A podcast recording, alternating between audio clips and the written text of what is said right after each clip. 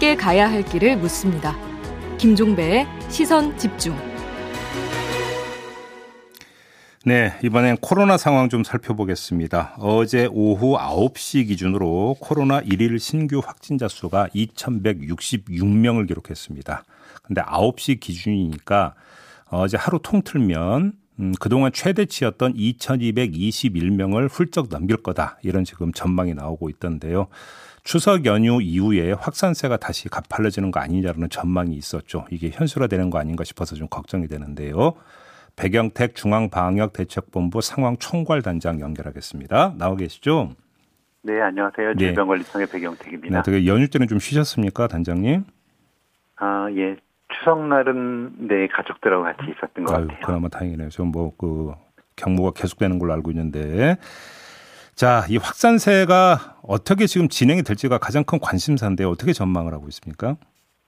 사실은 이게 전망이 그렇게 쉽지는 않은데요. 네. 저희가 이제 당초 말씀드렸던 것처럼 사실은 추석이라는 걸 통해서 이제 민족의 명절이기 때문에 음. 가족들이 만나시는 경우들이 있는데 음. 그걸 통해서 확산이 되지 않을까 하는 우려들이 있었는데 예. 보면 전국적으로 이동량이 좀 많이 증가하긴 했던 것 같습니다. 음. 이런 것들 때문에 조금 확진자가 늘어나는 것 같고요. 네. 어, 그 어제 말씀 주신 것처럼 이제 어제 확진자들 집계를 하고 있는데 그 음. 숫자가 좀 상당히 많은 것 같고 음. 그다음에 아마 그게 다음 주까지도 조금 계속 진행이 되지 않을까 검사가 이제 진행이 되면 이런 생각들이 음. 있어서 예. 예, 그런 부분들이 좀 걱정이 되고 어쨌든 고향을 다녀오시거나 아니면 어디 평소에 계시던 곳이 아닌 곳으로 이동하셨던 분들은 예. 어 증상이 있으면 즉시 신속하게 예, 검사를 받아주시는 것이 음. 본인을 위해서도 그렇고 주변 분들을 위해서도 반드시 필요한 거라고 생각이 됩니다. 알겠습니다. 그 추석 연휴 직전에 저희하고 인터뷰를 하면서 귀경길에 반드시 코로나 진단 검사를 받아달라 이렇게 이제 강조를 하신 바 있지 않습니까? 네. 혹시 그래서 이게 그 검사 건수가 늘어나서 확진자가 늘어났다 이렇게 볼 여지는 조금이라도 있을까요? 어떻게 봐야 될까요? 아, 그럴 수도 있겠지만 그거보다는 아마 음. 이제 그동안에 이제 누적되어 있던 것들, 그 다음에 그 이동하시면서 그런 네. 것들이 좀 확산이 된 건 아닌가 하는 생각이 좀 음, 듭니다. 그래요. 아무튼 이 확산세는 다음 주까지는 계속 될 거다 이렇게 일단 좀 조심스럽게 전망을 하시는 거네요. 자, 이러면 결국은 백신 접종률로 다시 시선이 옮겨질 수밖에 없는데 일단 70%를 넘겼고요. 그런데 네. 550만을 헤아리는 미접종자들. 근데 이들 가운데 사전 예약률이 1.2%대에 머물고 있다면서요. 왜 이러는 거예요? 예, 저희가 아마 어, 두 가지 정도 이유가 있을 것 같은데요. 네. 첫 번째는 네. 이제 저희가 이제 그동안 접종을 한번 예약을 받았고요. 그 다음에 예. 그때 예약하지 않은 분들에 대해서 추가적인 예약을 받았고 그 음. 기간이 아마 연휴 기간 직전이었기 때문에 음. 어, 충분하게 신청을 하지 못한 부분들이 있어서 그 부분들은 저희가 계속 알려서 예. 좀 신청을 받도록 할 예정이고요. 예. 그다음에 두 번째는 그 첫 번째 당초 예약하셨을 때 어떤 이유를 가지고 계셨던 건 간에 예. 조금 어, 신청을 하지 않으셨던 분들의 이슈들이 조금 아직 덜 해소가 되지 않았나 싶어서 음. 그 문제를 해결하기 위해서 정부에서도 여러 가지 노력들을 하고 있는데 예를 들면 우리 이제 그동안에 이제 자녀 백신 가지고는 1차 예약, 예약 그만 신청을 받았는데 네네. 네, 그거를 네. 최대한 이제 자녀 백신을 가지고 어 2차 그러니까 음. 접종 완료까지도 빨리 받으실 수 있도록 그런 제도들을 좀 바꿔서 예. 일단 1차라도 맞으시면 최대한 조속하게 음. 접종 완료를 하실 수 있도록 하는 음. 그런 방안들을 마련했고요. 네. 이번에 그다음 추가적으로 그 사전 예약하시는 분들한테는 mRNA 백신으로 접종하도록 저희가 그렇게 준비들을 하고 있다라는 음. 부분들 음. 말씀드립니다. 알겠습니다. 접종률을 높이기 위해서는 또 백신 인센티브가 좀 확대가 돼야 될 것 같은데 그래서 어제 나온 이야기를 보니까 오늘부터 백신 접종을 완료한 사람에 한해서 확진자와 밀접 접촉을 하더라도 증상이 없으면 자가 격리를 면제해 준다 이런 이야기가 나왔는데 맞습니까? 네 맞고요. 단초에는 음. 그러니까 어, 백신 예약 저 접종을 완료하시면 예. 밀접 접촉을 하더라도 사실 그 동안에도 그 일정 부분 자가격리가 면제가 되었는데 다만 예. 이 원래 확진자가 그분이 변이로 밝혀지는 경우에는 다시 자가격리를 시키, 시켰었거든요. 아, 예. 그런데 이제 그런 부분들을 좀 고쳐가지고 음. 지금은 이제 백신 맞으면 중증이라든가 사망이라든가 이렇게 가는 확률들도 음. 높지 않고 음. 국내 뭐 그런 이유들을 감안해서 음. 이제 한 번 그 백신 접종을 완료하시고 난 다음에 밀접 접촉자가 되시더라도 네. 그렇게 자가격리하지 않고 본인이 수동 감시할 수 있도록 그렇게 조치를 했습니다. 그래요. 지금 어제 그 단계적 일상 회복 방안 일부가 좀 보도를 탄 게 있는데요. 현행 네. 4단계인 거리두기를 2단계나 3단계로 축소하고 궁극적으로는 독감처럼 유행주의보가 발령될 때만 어, 거리두기를 예, 가동한다. 이런 내용이 보도가 됐는데 확인해 줄 수 있습니까? 어, 사실은 저도 어저께 그 언론을 이렇게 인터넷을 통해서 봤는데요. 예. 사실 정부에서는 왜 그동안 계속 말씀드렸던 게 정부에서는 단계적인 일상 회복을 위해서 정부에서 노력하고 음. 여러 가지 고민들을 하고 예. 관계 전문가들하고 얘기를 앞으로 진행해 나가겠다라고 말씀을 드렸었지 않습니까? 네네.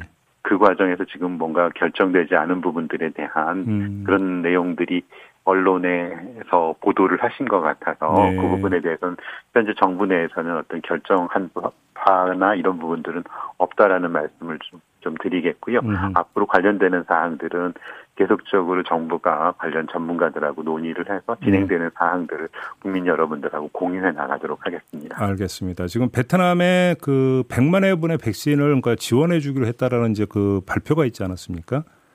이게 네. 지금 그 국내 어떤 백신 접종과 뭐 연관성을 좀 봐야 될 것 같은데 지장이 없다고 봐도 되는 거죠. 그리고 그게 이제 그 전제 조건인 거죠, 지원에. 그렇습니다. 일단 국내에서 지금 어 1차 접종, 2차 접종까지가 이제 진행이 되고 있고 예. 그다음에 국내에서 접종 예약 안 하신 분들도 저희가 추가적인 예약을 받고 있고 그분들에 대한 접종 준비들도 되어 있고요. 예. 그리고 난 다음에 그리 그래도 이제 국내에서 저희가 이제 백신을 많이 저 충분한 물량을 구매해 왔기 때문에 그 음. 그 이후에 남는 부분들을 외국하고 공유한다라는 차원이고요. 특히 음. 베트남 같은 경우에는 우리 왜 기업인들도 굉장히 많이 가 계시고 예, 예, 교민들도 예. 많으시잖아요. 예, 예. 예, 근데 그분들이 이제 현지에서 어, 백신 접종이나 이런 것들이 어려우시다는 얘기들을 많이 하고 계시더라고요. 음. 그래서 그런 부분들, 우리 교민들을 위한 부분들, 그 다음 우리하고 여러 가지 교류나 관계가 깊은 국가에 대해서 우리가 국제적인 국제사회의 일원으로서 음. 그런 거를 책임을 다해서 하고 있다라는 그런 부분을 말씀드리고요. 국내에 예방접종 진행하는 데 있어서는 전혀 문제는 없습니다. 음, 이게 남는 백신이기 때문에 그럼 베트남에 어떤 백신을 지원한다 이런 건 아직 결정은 안 된 거죠, 그러면? 예, 저희가 음. 그 부분들은 이제 베트남 정부하고 좀 얘기를 해서 예. 외교적인 문제가 좀 있기 때문에 예. 결정이 되고 나면 음. 구체적인 사항들은 발표를 하도록 알겠습니다. 그렇게 준비하고 있습니다. 이 청소년과 임신부에 대한 백신 접종 계획을 다음 주에 발표한다면서요? 네, 그렇습니다. 다음 주 월요일 날 이제 음. 4분기 예방 접종 시행 계획을 발표할 거고요. 그때 네. 지금까지 이제 여러 가지 밝혀지지 않은 부분들이 있어서 접종을 권고하지 않았었던 음. 임신부라든가 그다음에 12세에서 17세까지 청소년에 대한 부분들을 음. 어, 발표를 할 예정입니다. 참고로 말씀드리면 이제 그 12, 저 당초에 그 음. 파이자 백신 같은 경우에는 예. 어 16세까지 청소년에 대해서 그 허가가 났었는데 그게 음. 12세까지 낮춰져 네네. 네. 있었고 음. 외국의 경우에서도 12세부터는 지금 접종을 음. 어, 할수 있도록 하는 내용들이 되어 있고 임신부에 대해서는 그 동안에는 이제 금지하거나 이런 부분들은 없었지만 네. 그 임상 실험하는 데 있어서 임신부에 어떤 영향을 미칠 건지에 대한 부분들이 음. 좀 불명하게 하였기 때문에 네. 저희가 네. 권하지 않았는데 외국 같은 경우에도 지금은 임신부에 대해서도 접종을 하시는 것이 안 하는 알겠습니다. 것보다 훨씬 더 유리하다라고 해서 그렇게 결정을 했다라고 말씀드립니다. 알겠습니다. 마무리해야 되는데 이제 그동안 매주 금요일에 우리 단장님을 이제 그 만나 왔었는데 앞으로는 좀 이슈가 있을 때 만나는 걸로 하고 좀 조정을 좀 해야 될 것 같습니다. 아무튼 그동안 좀 어떠셨어요, 단장님? 네, 사실은 이게 생방송으로 진행되는 것들이 사실 굉장히 말씀드리기가 쉽지 어, 어렵더라고요. 그리고 이게 사실은 백신이라 이런 백신이라든가 예방 접종이 굉장히 과학적인 부분인데 그것들을 그렇죠. 예 어떻게 하면 여, 조금 더 여러분들께서 음. 알수 있는 얘기로 전달할까 하는 부분이 음. 제가 마치 그 통역하는 사람처럼이 된 것처럼 예. 굉장히 어려웠더라고요. 그래서 제가 그동안 부족했었던 부분이 많았는데 음. 우리 청취자들께 앞으로도 기회가 되면 진행하는 정부에서 진행하는 여러 가지 네. 얘기들을 과학적인 음. 거에 대해 입각해서 알기 쉽게 설명을 하도록 노력을 하겠습니다. 저뿐만 아니라 다른 분들도 그런 노력들을 같이 해주실 거라고 생각합니다. 알겠습니다. 앞으로도 이슈 있을 때 그 쉬운 설명 말씀 좀 부탁드리고요. 오늘 이렇게 마무리하겠습니다. 고맙습니다, 단장님. 네, 감사합니다. 네, 지금까지 백영택 중앙방역대책본부 상황총괄단장이었습니다. 날카롭게 묻고 객관적으로 묻고 한 번 더 묻습니다. 김종배의 시선 집중. 네. 중국 2위의 부동산 개발 업체 헝다그룹의 파산 위기설이 돌면서 전 세계가 긴장을 했었죠. 2008년 글로벌 금융위기를 일으켰던 리먼 브라더스 사태와 비슷한 거 아니냐 이런 걱정이 앞섰던 건데요. 한국 경제에 미치는 여파도 뭐 당연히 어, 주된 어, 관심거리 아니겠습니까? 자, 그래서 이분 연결해서 좀 도움 말씀 들어보도록 하겠습니다. 신영증권의 김학균 리서치 센터장 연결하겠습니다. 나와 계시죠? 네, 안녕하십니까? 네, 안녕하세요. 자라보고 놀란 가슴 소뚜껑 보고 놀란다고. 아, 네. 헝다그룹은 자랍니까? 소뚜껑입니까?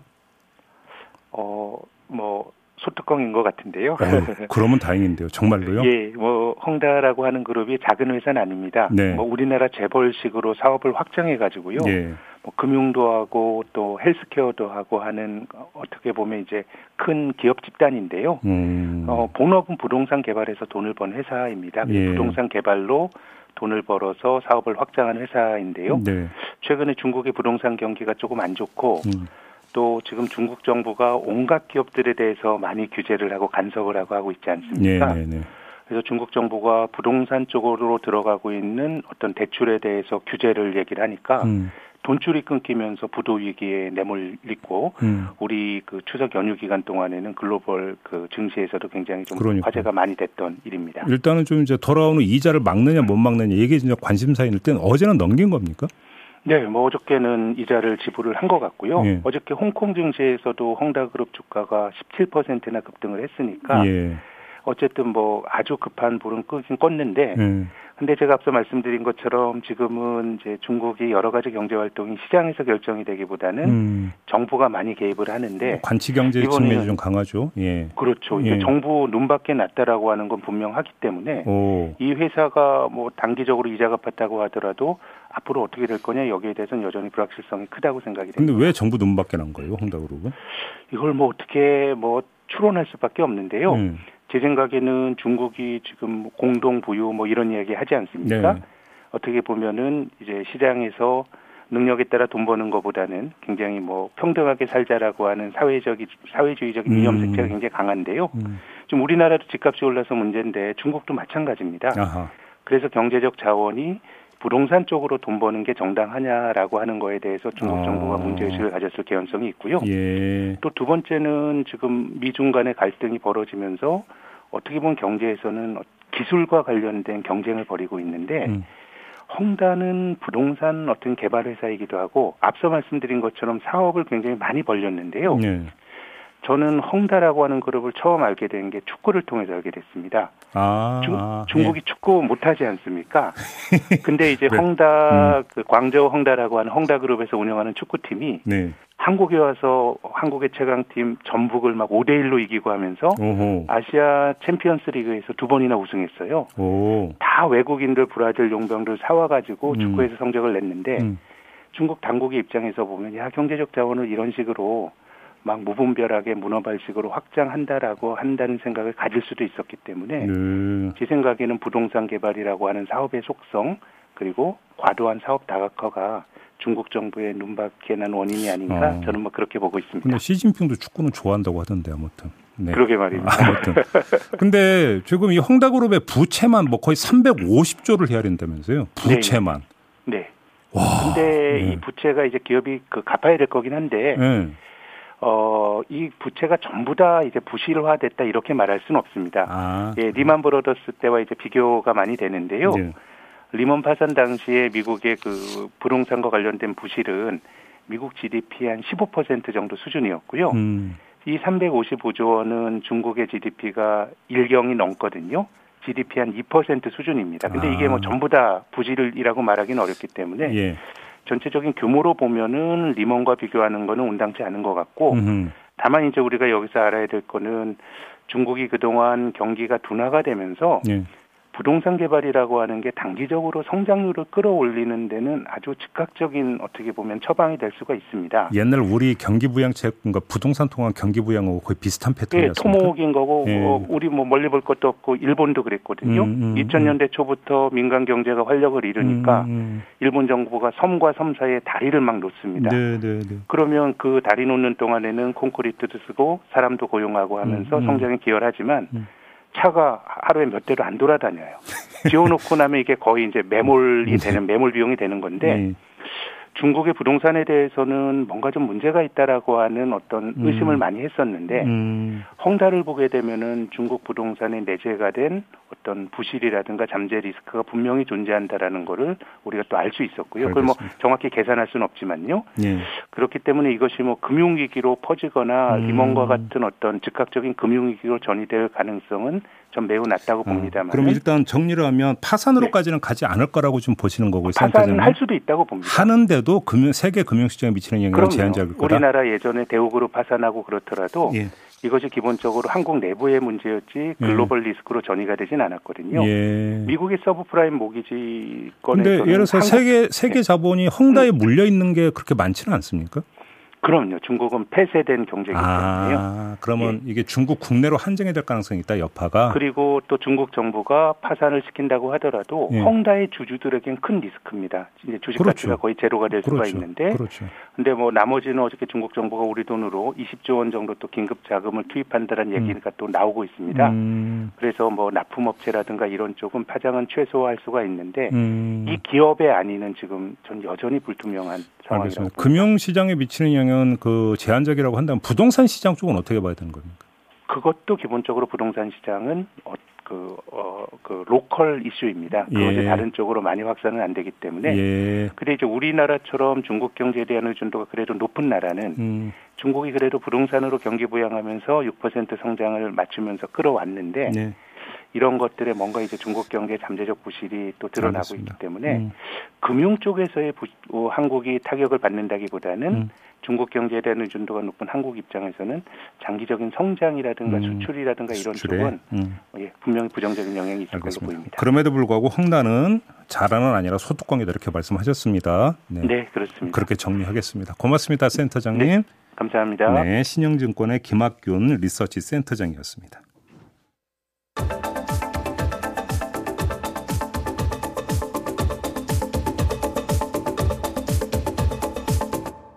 네, 비컨 뉴스 진행하겠습니다. 이종훈 작가 나와 계십니다. 어서 오세요. 안녕하세요. 어떤 이야기입니까? 네, 오늘 이야기 역시 오디오로 준비했습니다. 음. 잠시 준비한 오디오 같이 들어보시죠.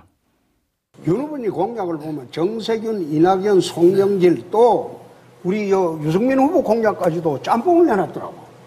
그래가지고 윤 후보님 공약이 아니에요. 정책 네. 갖다 쓰는 건 좋습니다. 근데 그 때문에 별명이 하나 새로 붙은 거 알고 계십니까 혹시? 어떤 거죠?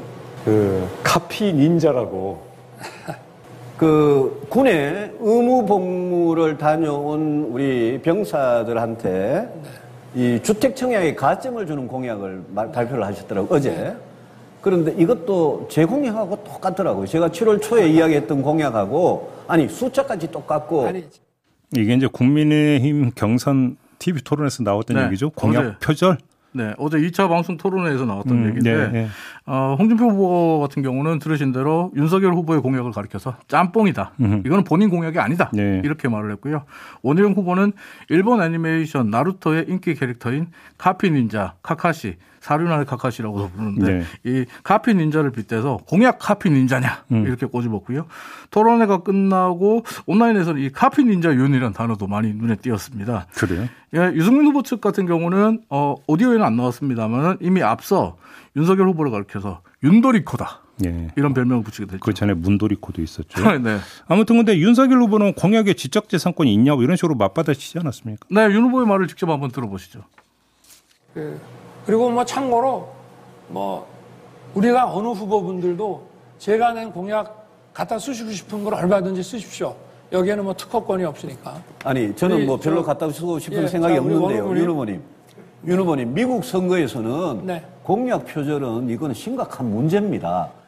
어, 공약 표절 어떻게 네. 봐야 되는 거예요? 이거 진짜 심각한 건가요? 미국에서는 굉장히 심각하게 받아들이고 있죠. 예. 어, 지금 미국 대통령인 조 바이든 같은 경우에 1988년에도 민주당 대선 후보로 출마한 적이 음, 있거든요. 음, 음. 근데 그때 낙마했어요. 네. 스스로 사임했는데 사퇴했는데 이걸 예로 들어 보면 조 바이든 같은 경우에 1988년 미국 대선에 어, 나왔지만 87년에 본인이 했던 연설문에서 있었던 이세 단락 고작 세 문장 때문에 낙마를 했습니다. 네. 좀더 자세히 설명드리면요. 바이든 같은 경우에 민주당 대선 후보로 나섰던 1987년 8월 23일에 연설에서 교육과 복지 제도에 관해 이야기를 하면서 본인이 바이든 집안에서 유일하게 대학을 진학한 인물이며 또 본인의 아내 역시 그녀의 집안에서 유일하게 대학을 진학한 인물이다. 이렇게 말을 하고 음. 나와 나의 아내가 대학을 갈 수 있었던 것은 우리 둘이 똑똑해서가 아니라 일어설 수 있는 사회적 기반, 사회적 플랫폼이 있었기 때문이다. 이렇게 말을 합니다. 음, 좋은 말 같은데. 좋은 말이죠. 음. 그런데 이 연설이 나온 이후에 워싱턴 포스트를 비롯한 미국 언론들이 어 이거 표절 같은데? 어, 예. 라고 문제를 제기합니다. 예. 이 연설의 문장과 구조가 1987년 5월 15일 그러니까 한 석 달 전에 영국의 노동당 당수였던 닐 키녹이 했던 연설과 아주 유사하다. 오. 문장과 구조가 유사하다. 이렇게 지적을 받아요. 예. 그러면서 바이든은 표절 의혹에 휩싸이게 됐고 음. 결국 민주당 대선 후보 자리를 스스로 사퇴한다. 이렇게 발표를 해야 됐습니다. 근데 이건 공약 표절은 아니잖아요. 어, 근데 이건 연설문 표절은 어떻게 보면 공약보다 어, 덜 하면 덜 하지. 문제가 더 심각한 게 연설문의 세 단락일까요? 아니면 음. 공약일까요? 예. 또 미국 같은 경우에 다른 사람의 아이디어나 생각을 공약에 담을 때는 음. 반드시 출처를 밝혀야 되는데 음. 지난 미국 대선에서 바이든 캠프 같은 경우는 2019년 6월 4일에 기후 변화와 관련된 공약과 공약집을 발표했어요. 네. 근데 이 공약이 나오고 민주당 내에서는 정말 찬사가 쏟아졌습니다. 음. 그 전에 사실 기후 변화와 관련된 공약이 바이든이 안 나왔었거든요. 네. 찬사가 쏟아졌는데 음. 문제는 이 공약이 미국 내 비영리 환경 단체의 보고서와 유사했어요. 아하. 이건 이게 여기서 표절이 네. 나오네. 예. 그러자 미국 언론 같은 경우에 바이든 캠프가 이번엔 공약을 표절한 게 아니냐 이런 음. 의혹을 음. 제기를 합니다. 음. 음. 그러자 바이든 캠프가 곧바로 대응에 나섭니다. 네. 실수로 출처를 빼먹었다. 음. 미안하다. 네. 사과합니다. 네. 그리고 정확한 출처를 적은 공약 수정안을 다음날 다시 내놓습니다. 어, 예. 윤석열 후보 같은 경우에 지금 공약의 지적 재산권이 어디냐 이렇게 지금 맞받아치고 있는데 음, 음, 음. 바이든처럼 대처했으면 어땠을까 네. 하는 아쉬움이 좀 남고요. 예, 예. 마지막으로 개인적으로 어제 TV 토론에서 가장 재밌었던 장면 하나 소개해드리면서 마무리하겠습니다. 음. 오디오로 만나보시죠. 제가 물어볼게요. 그 공약을 이해를 하고 계시는지 모르겠습니다. 혹시 직접 주택 청약 같은 거 이렇게 통장 만들어 보신 적 있습니까? 아니 저는 뭐 집이 없어서 만들어 보진 못했습니다만 집이 없으면 만들어야죠 오히려. 네. 그런가? 집이 없어서 주택 청약 청약 통장을 만들어 보지 못했던 엉뚱한 대답을 하는 후보가 말하는 주택 청약 공약 어떻게 봐야 될까요? 알겠습니다. 단순한 말실수 아니면 제도를 잘 몰랐던 걸까요? 판단은 오늘도 애청자 여러분께 맡기겠습니다. 알겠습니다. 이 정도로 하고요. 네. 저희가 다음 주에 이제 개편에 들어가는데요. 어, 개편과 관련해서 2년 동안 저희와 함께했던 이종훈 작가는 오늘로 횟수로 어, 연수로 3년입니다. 어, 그렇죠. 횟수로는 3년 만 2년 동안 고생을 해주셨는데 여기서 인사를 좀 나눠야 되게 됐습니다. 마지막으로 우리 애청자 여러분들에게 남기실 말씀을 한 말씀 해주신다면. 어... 그동안 뭐 횟수로 3년 동안 비컨 뉴스 진행하면서 네. 어, 저도 많이 배울 수 있는 시간이었고요. 음. 또 청취자 여러분들께 뭐 재밌고 어좀 알려지지 않은 이야기를 전해드리려고 노력했는데 네. 청, 청취자 여러분들께 어떻게 들리셨는지는 참 음. 궁금합니다. 그러니까요. 여러분들도 재밌게 들으셨으면 좋겠다는 생각을 하고요. 네. 또뭐 다음에 좋은 기회가 생겨서 음. 다른 자리로 또 인사를 드릴 수 있지 않을까 그럴게요. 생각을 합니다. 비건 뉴스는 아이템조들이 참으로 어려운 코너였습니다. 네. 인정하는 바인데 그래서 고생했으니까 정말 심했다라는 점 네. 저도 충분히 공감을 하고요. 나중에 다른 어떤 또 아이템을 가지고 다시 만나 뵙기를 좀 기약을 하면서 네. 아쉬움을 담아서 여기서 작별 인사를 좀 나눠야 될 것 같습니다. 네. 그동안 고생 많이 하셨습니다. 네, 감사합니다. 이제부터는 잠 좀 푹 잘 수 있게 됐습니다. 이종훈 작가였습니다. 감사합니다. 네, 2부 이렇게 마무리하고 8시 3부로 이어갑니다. 잠시만요.